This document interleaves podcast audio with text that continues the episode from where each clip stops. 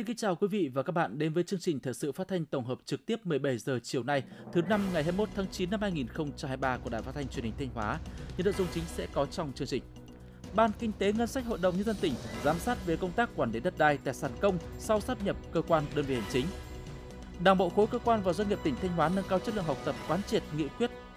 tăng cường các hoạt động hỗ trợ nông dân. Trong phần tin thời sự quốc tế, khai mạc hội nghị thượng đỉnh tham vọng khí hậu. Tổng thống Hàn Quốc lo ngại quan hệ Nga-Triều Tiên tại Liên Hợp Quốc. Sau đây nội dung chi tiết.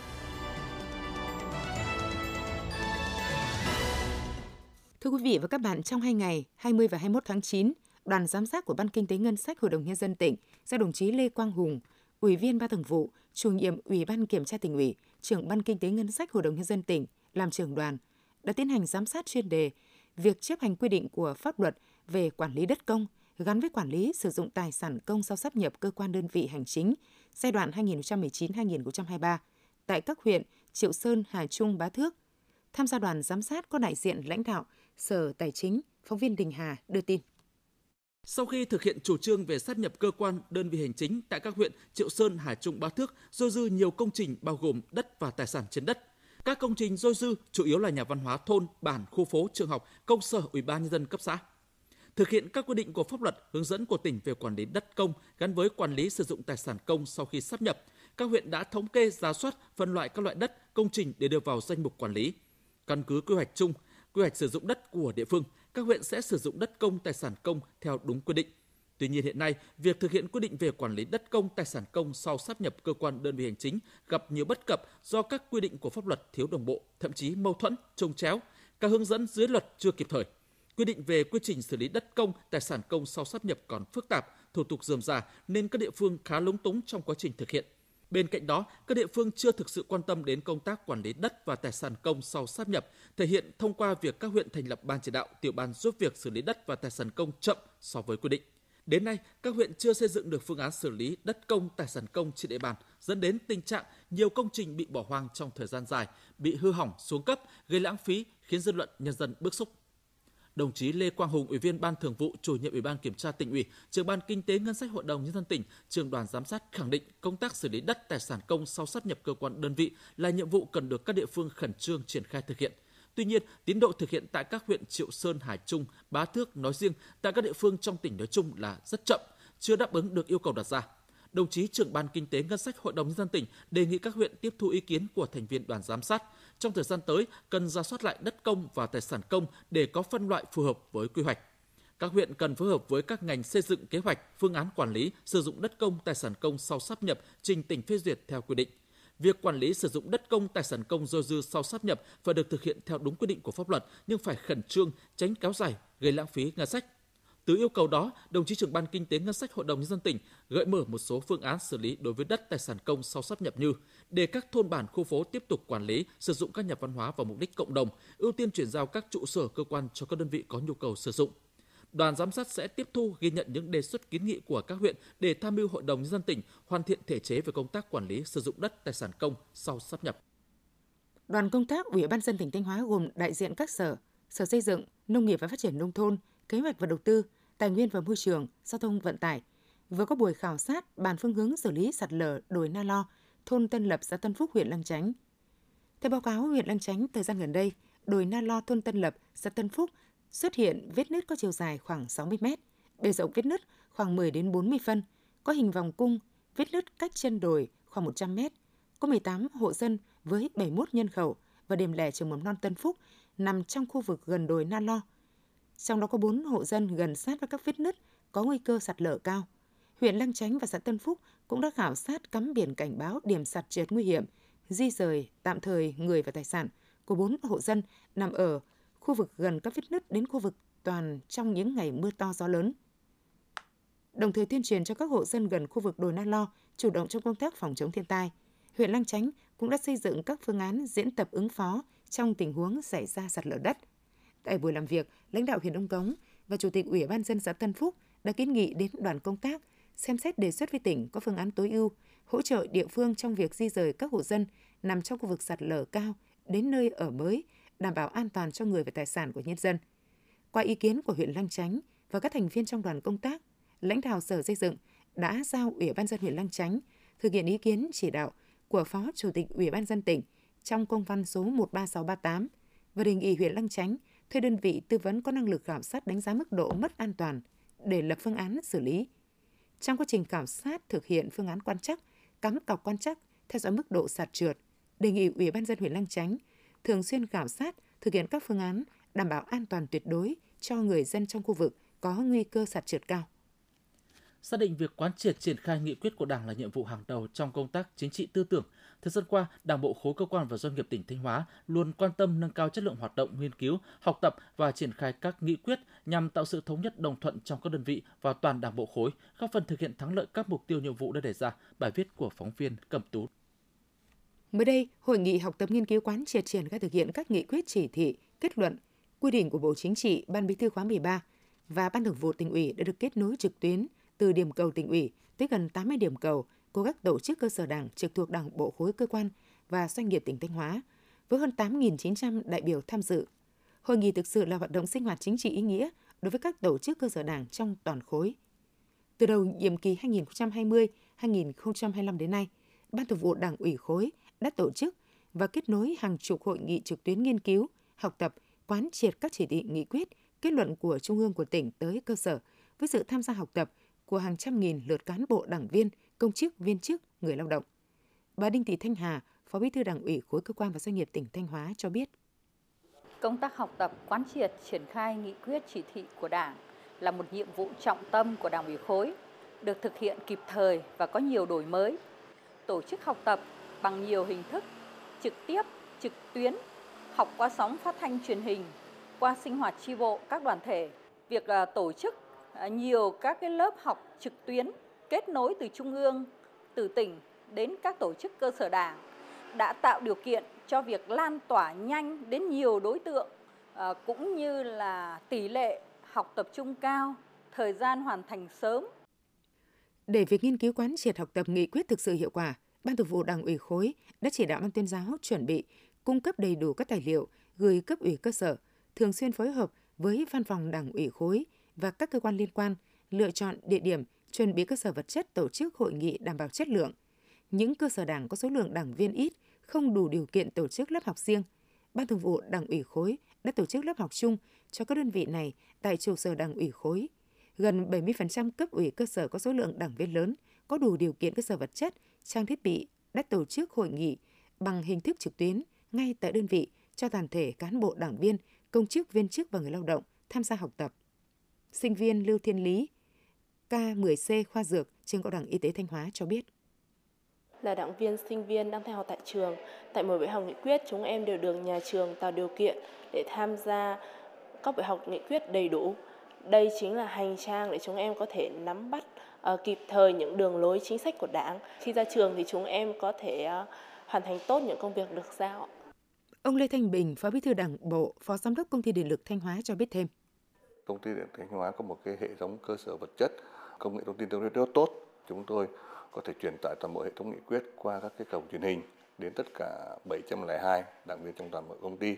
thông qua 25 điểm cổng truyền hình. Hàng tháng thì công kiểm tra công tác nghiên cứu, thảo luận nghị quyết tại các chi bộ đối với việc mà đưa các nghị quyết của các cấp đảng vào trong cuộc sống thì nó có những hiệu quả rất là tích cực và có lẽ mang tính chất thiết thực từng bộ phận từng điện lực ờ, từng các bộ phận chuyên môn xây dựng các chương trình hành động và kết quả thu lại được thì năm 2023 thì chúng ta giảm một nửa cái số sự cố ờ, trên toàn bộ ờ, tỉnh Thanh Hóa. Hiện nay, Đảng bộ khối, cơ quan và doanh nghiệp tỉnh Thanh Hóa có trên 120 tổ chức cơ sở đảng với trên 14.000 đảng viên – các tổ chức cơ sở đảng trực thuộc đảng bộ khối là hạt nhân, lãnh đạo trong các ban sở ngành đoàn thể cấp tỉnh, các đơn vị sự nghiệp, các hội nghề nghiệp và các doanh nghiệp. Việc nâng cao chất lượng học tập nghiên cứu quán triệt, triển khai các chỉ thị nghị quyết của Đảng sẽ giúp đội ngũ cán bộ đảng viên và người lao động tại các cơ quan đơn vị nắm vững quan điểm, tư tưởng chỉ đạo, mục tiêu nhiệm vụ và giải pháp, tạo thống nhất về ý chí và hành động, từ đó thực hiện thắng lợi các nhiệm vụ của từng cơ quan đơn vị và toàn đảng bộ. Thưa quý vị và các bạn, xác định các hoạt động hỗ trợ nông dân là một trong hai chương trình trọng tâm của nhiệm kỳ. Thời gian qua, các cấp hội nông dân tỉnh Thanh Hóa đã tập trung đổi mới, nâng cao hiệu quả các hoạt động tư vấn hỗ trợ dịch vụ, đào tạo nghề cho nông dân phát triển sản xuất kinh doanh. Qua đó giúp nông dân nắm vững tiến bộ khoa học kỹ thuật để ứng dụng vào sản xuất, định hướng nghề nghiệp và phát huy thế mạnh đất đai, lao động, nâng cao thu nhập và đời sống. Bài viết của phóng viên Hương Hạnh. Được vay 50 triệu đồng từ Quỹ Hội Nông dân thị xã Nghi Sơn, năm 2019, gia đình anh Đậu Văn Hải, xã Thanh Sơn đã nhận thầu một hecta đất để đầu tư trồng cây măng tây xanh. Cũng thông qua Hội Nông dân thị xã, anh Hải đã được mua phân bón chậm trả hàng vụ, giúp anh giảm bớt áp lực tài chính, có điều kiện để chăm sóc cây trồng tốt hơn. Bên cạnh đó, anh Hải được tham gia lớp tập huấn, chuyển sang khoa học kỹ thuật do Hội Nông dân tổ chức, từ đó áp dụng vào trồng trọt, mang lại hiệu quả kinh tế cao. Đến nay, anh Hải đã mở rộng diện tích trồng măng tây xanh lên hơn 2 hecta. Trung bình mỗi năm thu hoạch khoảng 16 tấn, trừ chi phí còn lãi hơn 400 triệu đồng. Anh Đậu Văn Hải, xã Thanh Sơn, thị xã Nghi Sơn, tỉnh Thanh Hóa chia sẻ. Được hỗ trợ về cái vấn đề vốn giai đoạn đầu thì nói chung là cũng góp phần vào cái giải quyết những cái khó khăn về nguồn vốn có mạnh dạn đầu tư hơn và có thêm một cái phần nữa là cái ờ, phần trả chậm của hội nông dân đấy Trung bình mỗi năm, các cấp hội nông dân trong tỉnh đã hỗ trợ cho hàng nghìn hội viên nông dân phát triển kinh tế, đồng thời đẩy mạnh tuyên truyền, vận động hội viên nông dân đóng góp xây dựng quỹ hỗ trợ nông dân, giúp các hội viên phát triển sản xuất. Đến nay, toàn tỉnh đã xây dựng được gần 64 tỷ đồng quỹ hỗ trợ nông dân, triển khai 702 lượt dự án cho 3.238 lượt hộ vay theo nhóm hộ cùng sản xuất một loại cây con ngành nghề. Bên cạnh quỹ hỗ trợ nông dân, các cấp hội cũng tích cực đứng ra bảo lãnh để các hội viên vay vốn tín dụng để sản xuất kinh doanh. Đến nay, các ngân hàng đã cho vay thông qua ủy thác đối với các tổ chức hội nông dân trên địa bàn tỉnh với tổng dư nợ đạt trên 15.000 tỷ đồng. Cùng với đó, trong 5 năm qua, các cấp hội nông dân trong tỉnh đã phối hợp với các đơn vị liên quan mở hơn 15.000 lớp tập huấn, chuyển sang khoa học kỹ thuật, sản xuất nông nghiệp cho gần 1,6 triệu lượt cán bộ hội viên nông dân, phối hợp với các doanh nghiệp cung ứng hơn 140.000 tấn phân bón trả chậm, tổng trị giá hơn 11.000 tỷ đồng cho các hộ nông dân. Ông Mai Đức Sơn, Chủ tịch Hội Nông dân huyện Hà Trung, tỉnh Thanh Hóa cho biết. Hội nông dân còn à, thực hiện tốt dịch vụ hỗ trợ nông dân, ví dụ như là dịch vụ phối hợp với ngân hàng nông nghiệp, ngân hàng chính sách để hỗ trợ nông dân vay vốn và tập huấn khoa học kỹ thuật, phối hợp đào tạo nghề cho hội viên nông dân. Và trong ờ, năm vừa qua ấy, thì hội nông dân tiếp tục thực hiện phối hợp với các ngành các cấp để hỗ trợ cho các cái hộ gia đình sản xuất có quy mô lớn. Các hoạt động hỗ trợ nông dân đã và đang phát huy tốt hiệu quả, tạo động lực để hội viên nông dân tỉnh Thanh Hóa thi đua sản xuất kinh doanh, từ đó giúp nông dân thay đổi nhận thức, tư duy sản xuất nông nghiệp từ sản xuất nhỏ lẻ, manh mún sang sản xuất quy mô lớn, hiệu quả cao, đồng thời khẳng định vai trò, uy tín của các cấp hội nông dân đóng góp tích cực vào sự phát triển kinh tế xã hội của địa phương.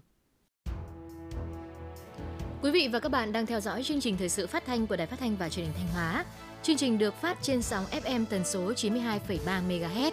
Tiếp theo sẽ là những thông tin đáng chú ý.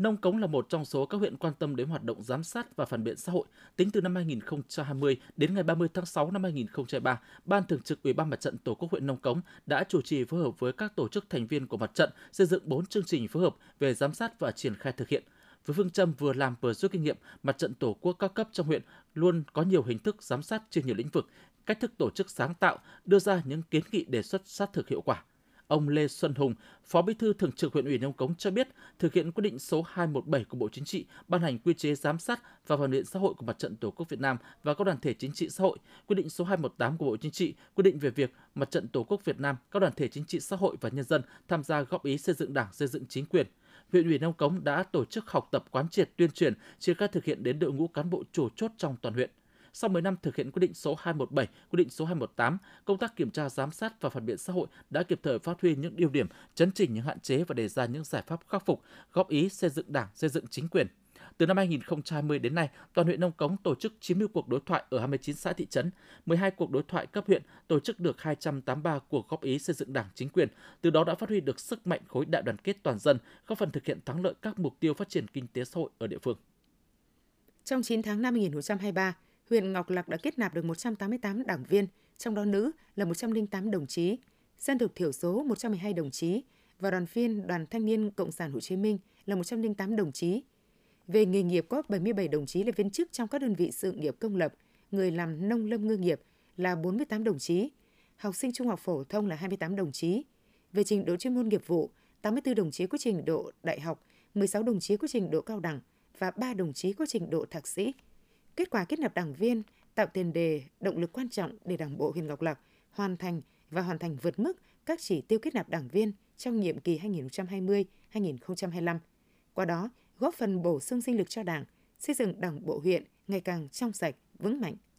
Với sự nở rộ và phát triển nhanh chóng của các kênh bán lẻ hiện đại, nhiều siêu thị cửa hàng và chợ kinh doanh theo hình thức truyền thống đang nỗ lực làm mới để có thể lấy lại thị phần và đứng vững trên thị trường cạnh tranh khốc liệt hiện nay. Thời gian gần đây trên địa bàn Thanh Hóa ngày càng có nhiều các cửa hàng tiện lợi siêu thị mini tư nhân. Mới đây nhất là cửa hàng tiện lợi F Cộng Store nằm trên đường Lê Hoàn, thành phố Thanh Hóa, với sự đổi mới trong cách tiếp cận khách hàng, đặc biệt là giới trẻ. Điển hình là hình thức bán hàng 24 trên 24 giờ. Đại diện cửa hàng chia sẻ, sau thành công của hai cửa hàng bán lẻ đồ Trung Hoa, được khá nhiều bạn trẻ ưa chuộng, tôi quyết định mở thêm cửa hàng tiện lợi, tích hợp quán cà phê để khách hàng có thêm nhiều sự lựa chọn. Dù bước đầu có nhiều khó khăn do hình thức kinh doanh khá mới mẻ, nhưng nếu vẫn đi theo lối kinh doanh truyền thống, theo tôi vẫn tốt nhưng đổi mới sẽ càng tốt hơn. Các đại gia trong ngành bán lẻ của tỉnh cũng có kế hoạch đổi mới để phát triển mạnh mẽ. Điển hình, trong số đó là siêu thị Cốc Mát Thanh Hóa. Tất cả các nguồn hàng đưa vào siêu thị đều phải có nguồn gốc xuất xứ an toàn và có chứng nhận an toàn thực phẩm. Bên cạnh đó, siêu thị còn có nhiều chương trình kích cầu tiêu dùng như khuyến mãi giờ vàng từ 9 giờ đến 10 giờ sáng, hai chương trình săn tem thường, đổi quả ngay. Ông Nguyễn Văn Dũng, giám đốc siêu thị Cốt Mát Thanh Hóa cho biết, với thị trường bán lẻ đầy tiềm năng như hiện nay thì việc cạnh tranh là không tránh khỏi. Tuy nhiên, cạnh tranh văn minh, cạnh tranh để tốt hơn, cạnh tranh vì đại cuộc mới là điều nên để tâm. Tại đây, các cẩm năng mua sắm, thông tin khuyến mại hay số điểm tích lũy luôn được cập nhật từng ngày để khách hàng yên tâm trải nghiệm dịch vụ. Chính nhờ sự nỗ lực của các doanh nghiệp bán lẻ mà doanh thu mua sắm đã bùng nổ mạnh mẽ. Theo thống kê của Sở Công Thương, 8 tháng năm 2023, doanh thu bán lẻ hàng hóa và doanh thu dịch vụ tiêu dùng toàn tỉnh đạt 87.535 tỷ đồng, tăng 13,1% so với cùng kỳ năm trước. Riêng tháng 8 năm 2023 đạt 11.409 tỷ đồng, tăng 1,3% so với tháng trước và tăng 16,4% so với cùng kỳ năm trước. Trong quá trình triển khai thực hiện luật thủy sản, các văn bản hướng dẫn thi hành luật và các quy định về chống khai thác thủy sản bất hợp pháp, không báo cáo, không theo quy định EUU, Sở Nông nghiệp và Phát triển Nông thôn Thanh Hóa đã phối hợp với lực lượng chức năng ra soát hơn 6.011 tàu thuyền đang hoạt động khai thác, đánh bắt thủy sản. Qua giả soát, xác minh, tỉnh Thanh Hóa có một tàu chưa lắp thiết bị giám sát hành trình, 97 tàu cá đã lắp thiết bị giám sát hành trình nhưng không bật thiết bị giám sát hành trình trên 6 tháng. Các tàu này thường xuyên neo đậu tại Quảng Ninh, Hải Phòng nhiều năm, không đưa tàu về địa phương. Đây là những tàu cá có nguy cơ cao vi phạm các quy định về chống khai thác IUU. Để đảm bảo thực hiện nghiêm luật thủy sản, các văn bản hướng dẫn thi hành luật và các quy định về chống khai thác IUU, Sở Nông nghiệp và Phát triển nông thôn Thanh Hóa đã có văn bản đề nghị Sở Nông nghiệp Phát triển nông thôn tỉnh Quảng Ninh, thành phố Hải Phòng chỉ đạo các cơ quan có thẩm quyền trong quá trình kiểm tra kiểm soát, nếu phát hiện tàu cá nêu trên của tỉnh Thanh Hóa thì đề nghị xử lý nghiêm theo quy định, đồng thời kiểm soát chặt chẽ việc cập, rời cảng đối với tàu cá của ngư dân tỉnh Thanh Hóa, kiên quyết không cho tàu cá ra khơi khi chưa lắp thiết bị giám sát hành trình hoặc đã lắp nhưng thiết bị không hoạt động và chưa làm các thủ tục theo quy định. Để phục vụ nhu cầu thị trường tiêu thụ thực phẩm những tháng cuối năm, hiện nay các hộ chăn nuôi gia súc gia cầm trên địa bàn tỉnh bắt đầu chuẩn bị con giống, thực hiện tăng tái đàn kết hợp với phòng chống dịch bệnh cho đàn vật nuôi, phản ánh của phóng viên Trần Hà. Bước vào tháng cao điểm tăng tái đàn phục vụ thị trường cuối năm, gia đình chị Đặng Thị Thanh, thôn Đông Thái, xã Nga Bạch, huyện Nga Sơn tiến hành vệ sinh chuồng trại để nuôi thêm lứa gia cầm mới. Trang trại của gia đình chị duy trì thường xuyên 7.000 con gà thương phẩm một lứa. Từ nay đến cuối năm, trang trại dự tính sẽ chăm sóc đàn gia cầm bằng cách tăng cường lượng thức ăn, bổ sung dinh dưỡng, kết hợp sử dụng các chế phẩm sinh học trong chăn nuôi, thực hiện kiểm soát chặt chẽ nguồn gốc con giống và thức ăn, áp dụng các biện pháp chăn nuôi an toàn sinh học để phòng ngừa dịch bệnh. Việc ờ, chăn nuôi trong thời gian này thì ờ, gia đình có áp dụng một số cái ờ, công nghệ mới mang lại hiệu quả cao hơn so với trước kia. Hệ thống làm mát, máng ăn, máng uống tự động so với trước kia thì bây giờ hiệu quả hơn là một trong những địa phương có tổng đàn gia súc gia cầm lớn để chuẩn bị nguồn cung thực phẩm phục vụ thị trường trong và ngoài tỉnh. Ngay từ tháng 9, Ủy ban dân huyện Nga Sơn đã chỉ đạo các xã hướng dẫn người dân tái đàn, định hướng con nuôi, số lượng đàn theo dự báo nhu cầu thị trường, tránh tái đàn ồ ạt đồng thời khuyến cáo các hộ chăn nuôi thực hiện các biện pháp phòng chống dịch bệnh cho đàn gia súc gia cầm, tiêm phòng vaccine đúng quy định. Ngoài thức ăn công nghiệp, người chăn nuôi còn linh hoạt tận dụng phụ phẩm nông nghiệp sẵn có để giảm chi phí, đảm bảo giá thành sản phẩm chăn nuôi khi xuất bán. Ông Phạm Văn Sinh, Phó phòng Nông nghiệp huyện Nga Sơn cho biết. Để tăng cái hiệu quả chăn nuôi thì hầu hết các trang trại chăn nuôi thì đều đã ứng dụng tiến bộ khoa học kỹ thuật đảm bảo cái sự sinh trưởng phát triển và hiệu quả chăn nuôi là tăng từ 20 đến 30%. Sản xuất là mang tính liên hoàn từ khâu sản xuất đến khâu tiêu thụ cũng như là áp dụng các cái biện pháp khoa học kỹ thuật để giảm thiểu cái ô nhiễm môi trường để tăng cái hiệu quả sản xuất chăn nuôi trong cái thời gian tới. Theo báo cáo của Chi cục chăn nuôi và thú y Sở Nông nghiệp Phát triển nông thôn, toàn tỉnh có tổng đàn trâu 180.000 con, đàn bò 270.000 con, đàn lợn 1,25 triệu con và đàn gia cầm 24,5 triệu con. Khả năng cung ứng ra thị trường cuối năm khoảng 90.000 tấn thịt gia súc gia cầm. Những tháng cuối năm, các địa phương cần thực hiện ra soát thống kê lại số lượng đàn vật nuôi để xây dựng kế hoạch cụ thể, tuyên truyền vận động người chăn nuôi thực hiện các biện pháp phòng chống dịch bệnh, nghiên cứu kỹ thị trường, có kế hoạch tái đàn phù hợp, tránh tình trạng cung vượt quá cầu. Ông Mai Thế Sang, Chi cục Phó Chi cục chăn nuôi thú y tỉnh Thanh Hóa cho biết, đơn vị sẽ tăng cường kiểm tra, kiểm soát vận chuyển động vật và sản phẩm động vật lưu thông từ tỉnh ngoài vào địa bàn tỉnh, tổ chức tuyên truyền, yêu cầu ký cam kết với các cơ sở giết mổ, buôn bán động vật và sản phẩm động vật, xử lý nghiêm các trường hợp vận chuyển, buôn bán sản phẩm động vật chưa qua kiểm dịch theo quy định. Trong những tháng cuối năm, thì chuyên ngành của chăn nuôi thú y tham mưu cho sở về cái quản lý kiểm tra giám sát đánh giá để làm sao đấy cái công tác quản lý nhà nước về thu gom, giết mổ, chế biến và tiêu thụ thịt lợn nói riêng và thịt gia súc gia cầm nói chung trong những tháng cuối năm phải an toàn hiệu quả và đảm bảo các cái quy định của nhà nước. Việc đáp ứng nhu cầu tiêu thụ thực phẩm của thị trường những tháng cuối năm đã được chính quyền các địa phương chỉ đạo thực hiện, gắn với đẩy mạnh tuyên truyền, nâng cao nhận thức người dân trong thực hiện tái đàn vật nuôi là các biện pháp góp phần đảm bảo nguồn cung thực phẩm thị trường những tháng cuối năm an toàn hiệu quả được xác định là một trong những cây trồng truyền thống, cây chè đã gắn bó, trở thành nguồn thu nhập chính của nhiều hộ dân xã Cát Tân như Xuân. Để tạo động lực cho nghề trồng chè phát triển, xã Cát Tân đã phát triển vùng nguyên liệu chè hữu cơ gắn với liên kết sản xuất và tiêu thụ sản phẩm, phát triển thương hiệu chè của địa phương. Thôn Thanh Vân, xã Cát Tân vốn là vùng đất trồng chè từ những năm 1970. Có những thời điểm, diện tích chè ở đây lên tới cả trăm hecta. Nhưng sau một thời gian, diện tích trồng chè dần thu hẹp lại do chuyển đổi sang một số cây trồng khác – những năm qua, trên cơ sở thực hiện đề án phát triển vùng chè nguyên liệu phục vụ chế biến và xuất khẩu trên địa bàn huyện Như Xuân giai đoạn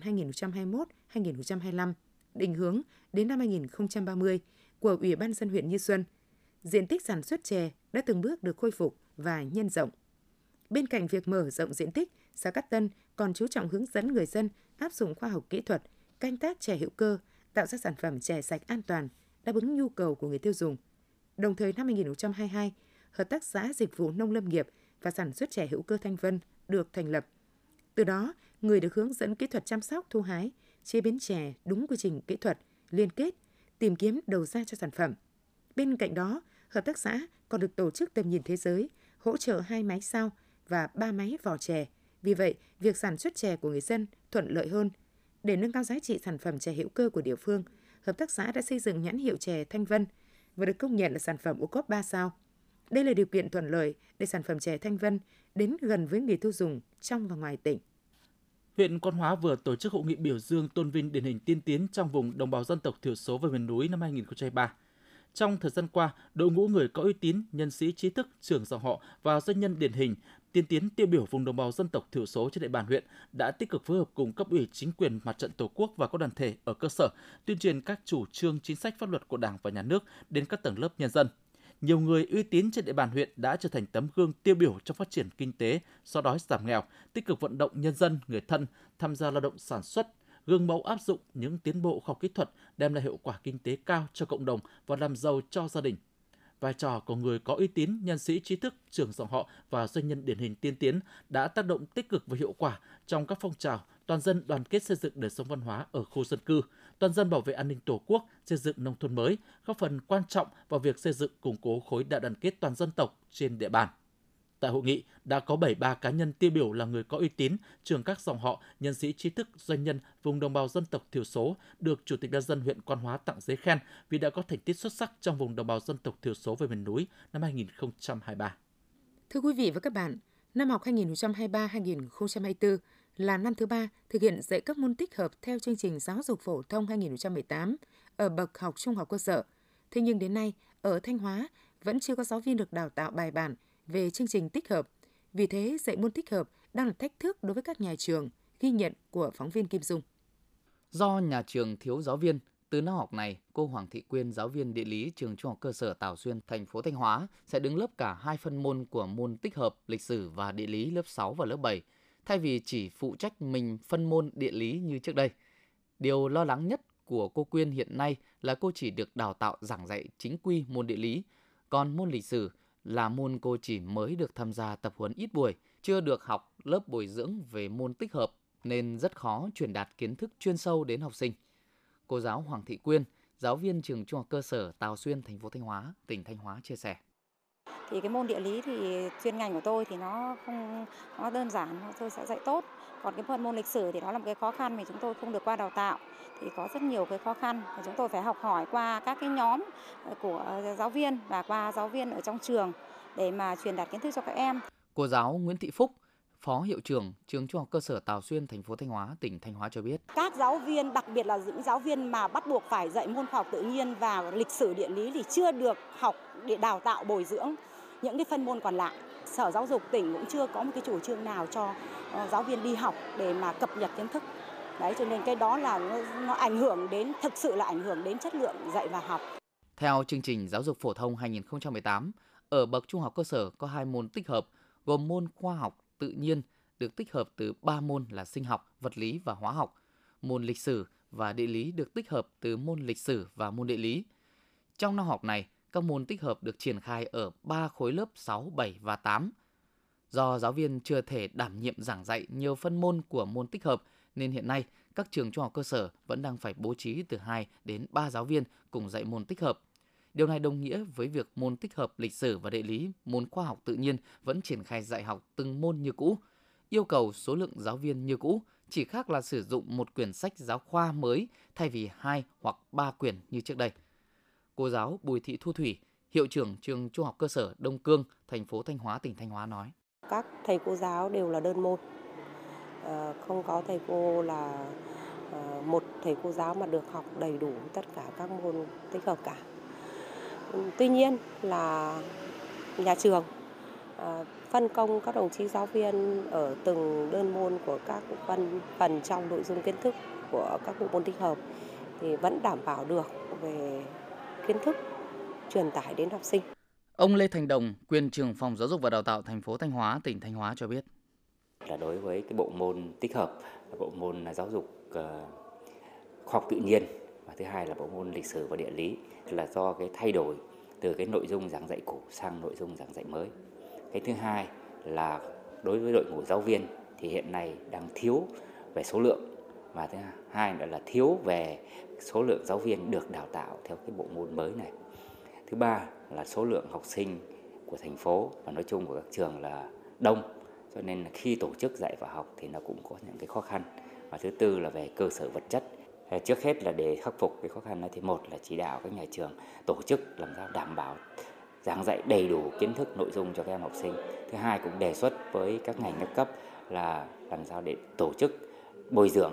đào tạo đội ngũ cán bộ giáo viên cho nó phù hợp với cái chương trình đã đề ra.